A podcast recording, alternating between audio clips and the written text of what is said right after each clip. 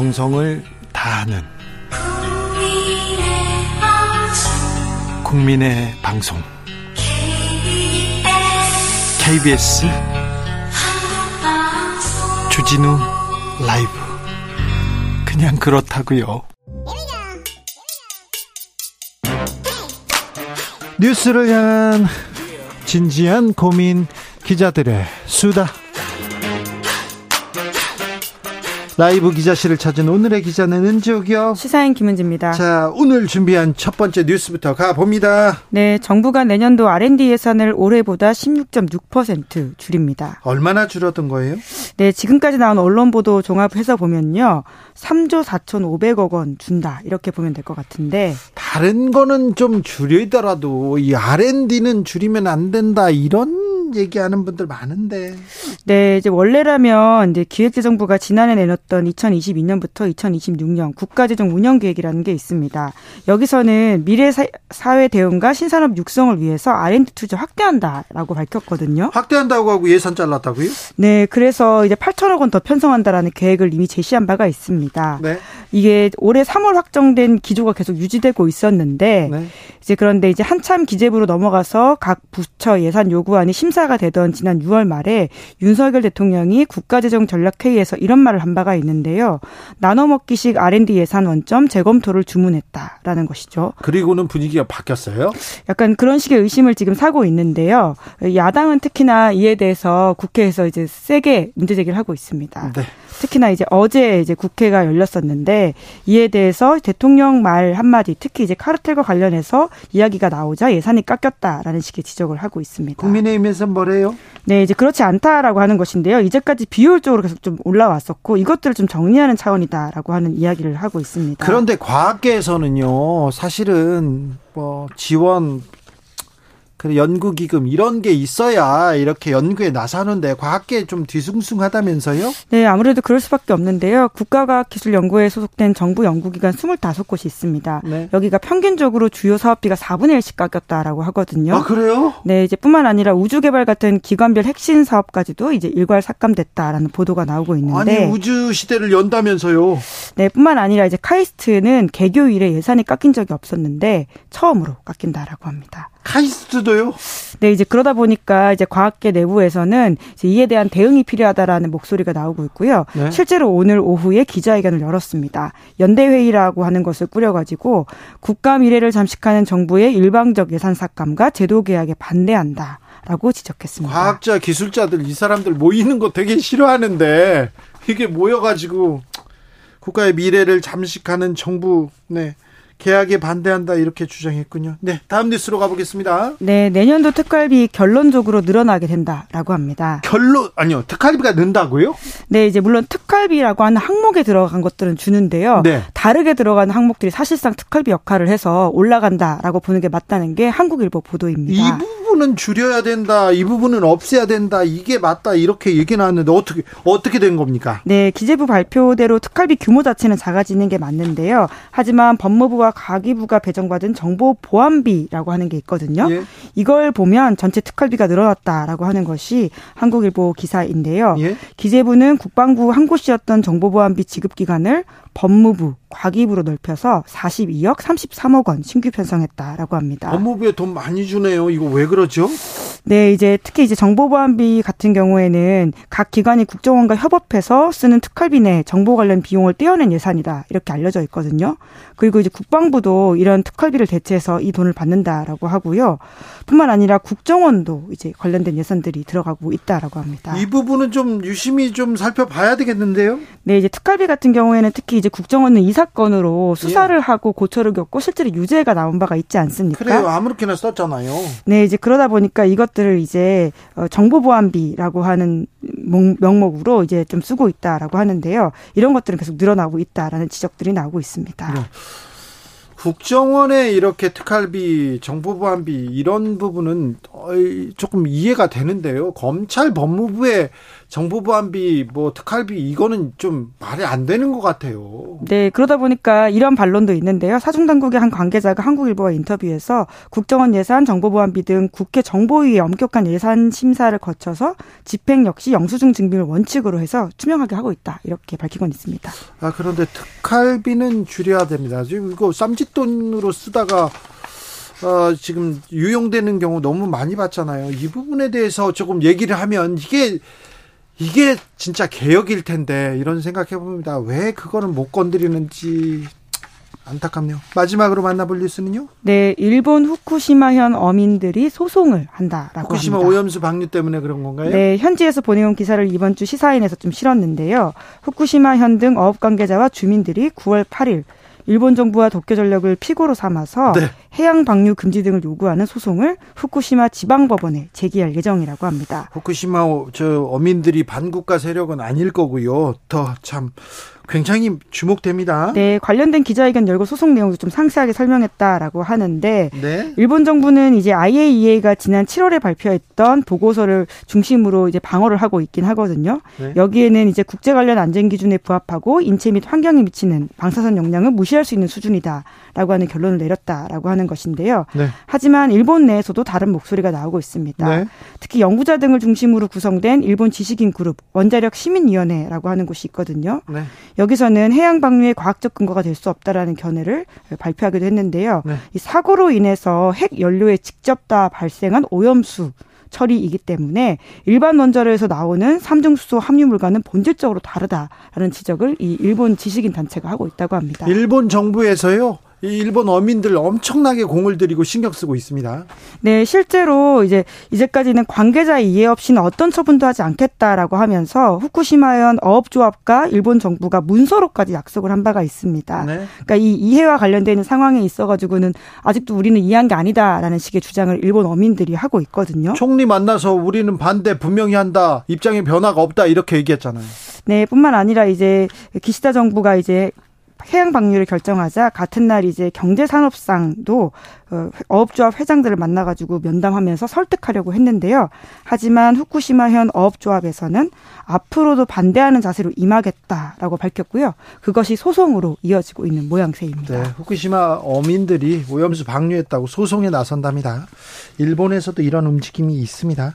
시사인 김은지 기자였습니다. 감사합니다. 네, 고맙습니다. 교통정보센터 다녀오겠습니다. 임초희 씨.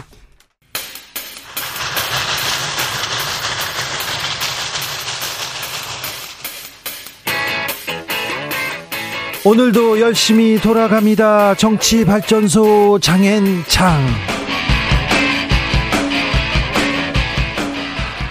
우리 정치 평론계 최고수 두 분입니다. 장성철 공론센터 소장 어서 오세요. 네, 안녕하십니까. 장윤선 정치 전문 기자 어서 오세요. 네, 안녕하십니까. 별일 없으시죠? 네. 아직까지는요. 네, 아직까지. 네. 시절이 하수선해가지고. 그런데요, 김만배 씨 인터뷰 음. 왜 이렇게 이렇게 크게 논란이 됩니까? 대통령실 방통위원장, 어, 국민의힘 다 들고 나왔습니다.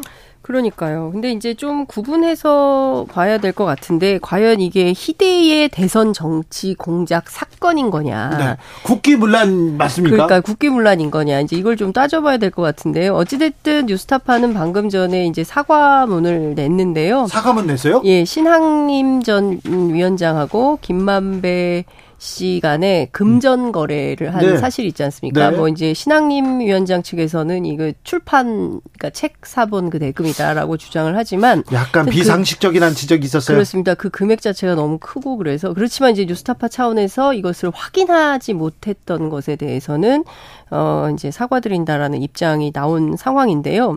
근데 어쨌든 이게 대선 정치 공작 사건인지는 좀 우리가 따져볼 필요가 있는 것 같습니다. 어쨌든 신학림 위원장하고 김만배 씨는 한국일보 선후배 사이예요. 네. 그리고 93년도에 노동조합을 같이 했던 사이다라는 거고요. 매우 친한 사이로 알려져 있습니다. 예, 관련해서 뉴스타파가 이번 주 목요일 내일 모레인데요. 김만배 신학림 간 72분짜리 녹음 파일의 전 분량을 다 공개한답니다. 네. 네 그래서 편집 의혹이 제기될 수 있기 때문에 관련해서도 전문가 검토를 거치고 있다. 그래서 일단 72분 다 듣고 이게 대선 정치 공작 사건인지 네. 예, 한번 확인을 좀 해봤으면 좋겠다라는 입장인 것인데요. 어, 어쨌든 그럼에도 불구하고 다 떠나서 어, 부적절하게 예, 금전 거래가 있었던 것은 사실이고 이것은 언론 윤리상 있을 수 없는 일이므로 이와 관련해서는 신학님 전 위원장이 입이 열 개라도 할 말은 없는 상황인 것 같고요. 그렇지만 다만 대선 정치 공작 사건인지는 좀 다 따져볼 필요가 있다. 어찌 보셨습니까, 장성철 소장님? 대선 정치 공작 사건이죠. 그래요? 네, 왜냐하면 대장동과 관련해서 당시에 네. 이재명 당대표가 상당히 코너에 몰렸었거든요. 그렇죠. 근데 이 인터뷰를 갖고 이게 인터뷰가 아마 21년 9월 달에 있었을 거예요. 그래서 내용들이 15일. 내용들이 조금씩 이제 흘러나와 가지고 이재명 당대표가 당시 TV 토론 때 윤석열 후보에게 뭐라고 그랬냐면 대장동 몸통은 윤석열 후보 아니냐. 왜 그 조모 씨 브로커한테 커피 왜 줬냐. 왜 대접했냐 이런 대선 계속 대선 TV 토론에서 얘기 나왔습니다. 계속 공격을 했어요. 네. 그런 것을 보면 대장동 사건에 대해서 이재명 당 대표나 민주당 측에서 상당히 곤혹스러운 부분을 좀 벗어나고자 네. 이러한 부분을 이용을 했고 김만배 씨가 그러니까 검찰에서 계속 밝힌 내용들을 보면 아 이거 뭐 사실이 아니더라도 뭐 대선 이기면 되는 거 아니야? 나중에 뭐 밝혀지면 되는 거지 뭐 이런 식으로 상당히 좀 이용해 먹으려고 했던 부분들이 있어요. 증언에 의하면. 대정 대장동 관련자들이 많습니다. 핵심 관련자 김만배. 아 윤석열 후보한테 유리한 얘기도 있었고 이재명 대표한테 유리한 얘기도 있었습니다. 근데 그 근데 이 사건과 관련해서는 네? 김만배 씨가 이렇게 증언했다라고 지금 검찰에서 증언했다라고 나오고 있기 때문에 이 부분은 대선 공작 차원에서 접근을 해봐야 될 것 같아요. 근데 신학님 위원장이 이를테면은 그 저는 사실 좀 이해할 수는 없어요. 어쨌든 선후배 간에 오랜만에 20년 만에 만나가지고 대화하면서 왜 녹음을 했을까 제가 전화 요청을 했는데 전화 통화가 안 돼서 확인을 못했는데 네. 여하튼 뭐 만나서 72분간의 내용을 들어보면 인터뷰라고 하기에는 평상시의 대화라는 거예요. 그리고 뭐 물론 이제 그 사이에 대장동 어떻게 된 거야라고 묻고 대답하고 이런 측면은 있지만 정치 공작을 목적으로 짜고 친 고스톱의 인터뷰 형태냐 이것에 대해서는 이론의 여지가 있다라는 이제 주장들이 나오고 있는데요.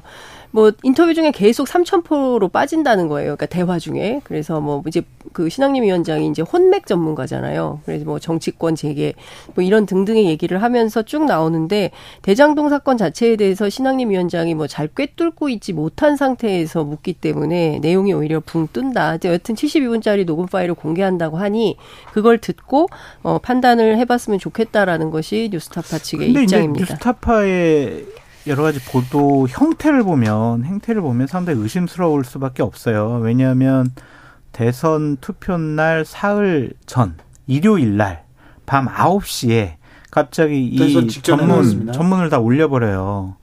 그러니까 이제 다른 언론사에서 다 받기 시작을 했죠. 다른 데서 어떻게 도대체 이 사실관계를 확인할 수가 없어요. 해명할 수가 없어요. 네. 그런 것들을 보면 음. 대선 며칠 앞두고 윤석열 후보에게 타격을 주기 위해서 이것을 적절한 시점에 의해서 공개를 했다라고 볼 수밖에 없죠. 근데 그러면은 대선 공작 차원이다라고 볼 수밖에 없죠. 근데 이제 통상 기자들 입장에서 당시에 어쨌든 김만배 씨가 굉장히 핫한 뉴스 인물이었고 네. 그리고 뉴스타파 차원에서 cross check를 많이 했어요. 그리고 박영수 특검에게도 연락을 했고 근데 이제 그 문제의 조우형 씨하고 그 김모 검사라는 분은 답변을 아예 안 했고 그렇지만 그 박영수 특검 측에서 뭐 사실관계에 대해서 잘 모른다라는 입장을 보내왔고 그리고 이제 반론권이 되게 중요하잖아요. 이런 보도에서는 그래서 상당히 보도 가치가 있다고 판단을 해서 보도를 했는데 당시 상황이 어땠냐고 제가 네. 물어보니까 뉴스타파 안에서도 이게 보도하는 게 옳으냐 그르냐에 대한 상당한 설왕설래가 있었다는 얘기가 있기도 하고요. 근데 어찌됐든 이 뉴스타파라는 조직 자체가 무슨 뭐 특정 무슨 정치 집단을 비호하거나 이러 지 않아서 오히려 민주당한테도 공격받고 또 국민의힘으로부터 공이 공격받는 시민 언론이거든요. 그래서 그런 차원에서 정치 공작을 했다 이렇게 보기에는 좀 너무 나간 시선이 아닌가 싶습니다. 자, 왜 지금 김만배 인터뷰가 이렇게 대통령실에서까지 멘, 커멘트를 할 정도로 이렇게 핫한 주제가 됐는지 참 지켜보겠습니다. 이재명 민주당 대표 단식 6일차입니다. 자, 어떻게 보고 계십니까? 내부 결속은 잘 된 것 같아요. 그렇습니까? 이재명 당대표를 중심으로 민주당 의원들과 민주 진영에 있는 분들이 하나로 뭉치는 계기가 됐다. 그래서 이재명 당대표의 단식의 목적은 120% 이상 달성이 됐다. 네. 그렇게 볼 수밖에 일단 없죠. 일단 또 그 이재명의 목소리가 지금 네. 전달되기 시작했어요. 그렇죠. 단식의 그리고, 네, 네, 노림수였겠죠. 네, 그리고 비명계 의원들이 공개적으로 이재명 당 대표에 대해서 비판하기가 어려워진 상황인데 네. 그래도 이상민 의원은 하시더라고요. 네, 하는 사람은 있어요. 하지만 다른 사람들의 목소리는 그러니까 집단적으로 좀 나오지 않고 있는 것을 보면 아마 이재명 당 대표가 이제 누워 있을 거예요. 추치하게 이제 기력이 없어가지고 앉아있지도 못할 겁니다. 사실 그 혈압도 좀 있고요. 네. 뭐좀 지병도 있지 않습니까? 그러니까요. 네. 네. 그런 모습 보이면은 아마 직접적인 공격이나 비판을 하기가 쉽지가 않을 거예요. 네. 어제부터 어, 급격히 나빠져가지고 오늘 아침에 상당히 힘들어했다라는 거고 오후 들어서 조금 기운을 차리는 것 같더라. 이제 이런 얘기가 민주당 의원들을 통해서 전해지고 있고요. 관련해서는 사실 말을 아끼는 분위기예요. 불만이 없는 것은 아니나 네. 그렇다고 해서 당장 어쨌든 죽기를 각오하고 밥을 굶는 사람 앞에서 뭐 이게 오르니 저게 오르니 얘기하기가 굉장히 어렵다라는 얘기가 나오고 있고요.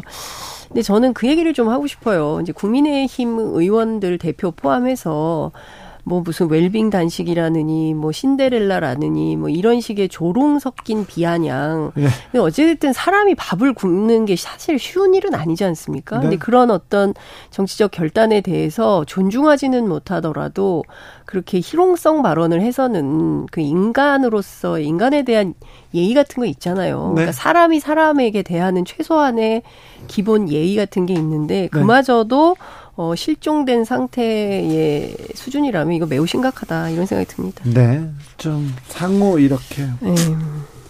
어, 대화 협의 그리고 또 이렇게 존중 이런 부분은 좀 많이 떨어진 것 같아요 정치권에서. 그거 아세요? 어떤 게? 제가 한 달 전에 이재명 당대표 단식이나 삭발을 해야 해라. 네. 이 자리에서 얘기했어요. 네. 처음으로. 네. 알겠습니다. 따라 그 얘기 들은 것 같아요. 그렇죠. 장송철 소장님 조언에 따라서 단식을 결행한 걸로. 아, 네. 여기서 만드는 네, 거예요. 근데 이제 뭐. 뭐 어쨌든 포장은 윤석열 대통령 사과해라 잘못했다. 타도 윤석열 그렇게 외치고 있지만은 일단은 내부 결속력인 것으로 보여지고 분석을 해보면 네. 출구가 보이지 않아요. 출구는 자, 병원에 실려가는 거죠. 뭐. 그렇습니까? 네. 아니 그 단식을 하면 음. 상대당에서 와서 손을 잡아주고 우리 좀 그래 협치로 가자 하면서 이렇게 손 잡고 가지 않습니까? 김성태 전 원내대표가 단식했을 때 그때도 어, 많은 일들이 있었어요. 그러니까 황교안 그렇죠. 전 대표가 2000 2019년인가요? 네. 그때 11월 달에 단식을 했을 때 민주당에서 상당히 조롱을 했지만 이해찬 전 대표가 네. 찾아갔었어요. 찾아갔죠. 추미애 대표도 가고 뭐 그랬어요. 네. 그랬는데 이제 이재명 당대표에 대해서는 대통령이나 아니면 윤핵관이나 아니면 김기현 당대표가 지금까지 대화나 협상의 파트너로 전혀 생각을 하지 있지 않기 때문에 찾아가서 여야 협치에 물꼬를 트는 중요한 계기가 될 것이다. 라고 생각하는 것은 낭만적이다. 그러니까요. 그러니까, 그래서 음. 출구 전략이. 아니 그러니까 저는 오히려 이제 야권 지지층을 결집시키는 데는 오히려 큰 도움이 될 수 있다라는 네. 생각이 좀 듭니다. 왜냐하면 국민의힘이 새로운 국면을 만들 의지도 뜻도 없는 거 아닙니까? 이제 그런 게 확인됐기 때문에 양측의 지지층은 최대한으로 결집되겠죠. 그렇지만 이게 극단화된 진영의 정치가 과연 대한민국의 해법을 마련하는데 좋은 정치냐, 좋은 정치의 모범을 만들고 있는 거냐, 그건 아니다라고 볼 수밖에 없는 상황인 것이고요. 예. 저는 결코 이게 정부 여당에게 유리한 판이 아니다. 이럴 때 손을 내밀면 그럼요. 내밀면 훨씬 점수를 받지 따죠. 않을까요? 기대하지 마세요. 네. 그러니까 그게 참 불행한 거예요. 그러니까 이런 상황에서 그러니까 단식까지 오게 된 것도 참 이게 사실 21세기에 웬 단식이고 무슨 공산당이고 이런 외신들이 보기에 도대체 2023년 대한민국을 어떻게 해석해야 될까 싶은 정도일 거예요. 예. 네? 그러니까 이런 수준으로 정치가 지금 막 거의 막 지하 굴을 파고 들어가는 수준으로 이제 하락하고 있는 상황이어서 국민들만 답답하다 이, 런 생각이 좀 듭니다. 네. 해법이 안 보여요. TBS에서 김어준 그리고 이강택 전 대표에게 손해배상을 청구했습니다. 다수 제재로 출연금이 88억 삭감됐다는 이유인데 이 얘기는 다루지 않겠습니다. 왜요? 음, 아니 다뤄요. 너무 황당무계한 것 같은데 저는. 뭘? 아니 할만하다라는 좀 생각이 들고 음. 김어준 씨가 TBS에 끼친 해악은 TBS의 존립 근거 자체를 없애버릴 만한 위험스러운 수준이었다라고 말씀을 드리고 1위 방송 서 그게 이제 특정 진영에서 보는 방송이었기 때문에 1위라고 말씀을 드리고 싶고요. 네. 그러니까 오세훈 시장 쪽의 이제 분위기를 살펴보면은 본인이 본인이 서울시장 시절에 TBS라는 방송사를 없애버리는 그러한 낙인을 찍히는 것을 상당히 업적으로 어, 생각하죠. 아니요. 그래요? 예. 네, 아니 그게 어떻게 업적일 없대요. 수가 있어요? 아니 근데 그렇게 생각하지 않으면 아니, 그럴 생각이 전혀 없대요. 지금 없다고요? 어 전혀 없대요. 없고 지금 내년도에 그 서울시 출연금을 깎아야 된다, 없애야 된다라고 강하게 주장하는 분이 누구냐면 서울시 의회에 국민의힘 출신의 의장이 그런데요. 그래가지고 이 상황을 오세훈 시장 측도 상당히 곤혹스러워하고 있다. 네. 그렇게 입장을 밝혔습니다. 검찰 인사는 어떻게 보셨어요? 네, 뭐 자기 사람들도 한 뭐, 네. 그런가요? 네. 그래서 손준성 씨는 네. 검사장으로 승진시킨 거는 네. 진짜 너무 조금 좀 거시기 한 것 같아요. 근데 저는 그 얘기를 좀 하고 싶어요. 공수처. 공수처가 지금 상당한 그 저 자료가 증거들이 제출이 된 상태거든요. 그 공용 컴퓨터 일괄 폐기 영상 뭐 이런 것들이 지금 싹 다 공수처가 압수해 갔어요. 그런데 수사했다는 소식과 입건했다는 소식을 전혀 듣지 못하고 있습니다. 그러니까 최근에 네. 보면 굉장히 많은 사건들이 공수처로 가고 있는데 공수처 뭐 하는 거냐? 공수처 무용론이 또 나오고 있고 뭐 처음에는 너무 인원이 적고 뭐 이런 얘기들이 나왔지만 그래도 최소한 할 일은 해야 되는 거 아니겠습니까? 그러면 어떤 사명을 역사적 소임을 가지고 태어난 그러니까요. 근데 도대체 뭘 하고 있는 건지 이해할 수가 없는 상황에 됐습니다. 공수처는요. 출발부터 뭐가 뭐가 잘못됐냐면 당시에 문재인 대통령의 가장 핵심적인 검사라고 통칭이 됐던 이성윤 검사 그 사람을 조사하면서 공수처장이 자기 차도 보내고 막 예우해가지고 막 이렇게 모셔다 네. 모셔 와가지고 조사하고 모셔 들이 다 드리고 이런 모습 보면은 끝난 거예요. 음. 권력의 눈치를 보지 말고 조사하고 수사하라고 공수처를 출범시켰는데 친문 핵심 검사를 그렇게 조사해요? 그때부터 끝난 거예요, 공수처는. 네, 공수처에. 네. 네. 뭐 하여튼 그런 문제가 있고 여하튼 이번 인사에서 뭐 손준성 검사 승진한 것도 중요하지만 대검 음. 반부패 부장이던 신봉수 부장이 수원지검장으로 갔거든요. 네. 앞으로 이재명 사건 세게 다루겠다.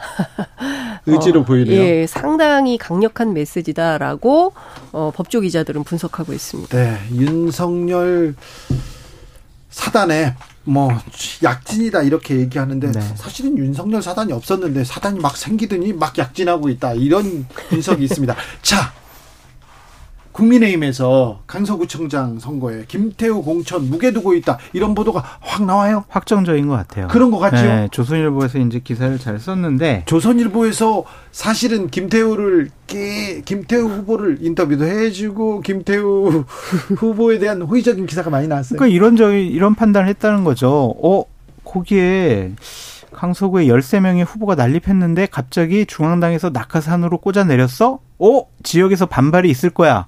어? 우리가 한번 해볼 만 하네? 그러한 판단과 기본적으로 주말 사이에 김기현 당대표에게 강서구청장 후보 공천해라. 지더라도 강서구에서 몇 퍼센트 차이로 지는지 지켜보자. 민주당의 텃밭인 강서에서 5% 차이로 진다면 강남, 용산, 송파, 강동 등도 결과를 낙관할 수 있기 때문에 수도권 총선 전략을 가늠할 수 있는 기회다. 그러니까 빨리 공천해라. 라고 막 이렇게 주장을 했다는 아니, 근데 거예요. 무공천 말씀하셨잖아요. 국민의힘이 무공천 할 거다. 근데 제가 네. 오늘 방송에서 뭐라 그랬냐면은 네.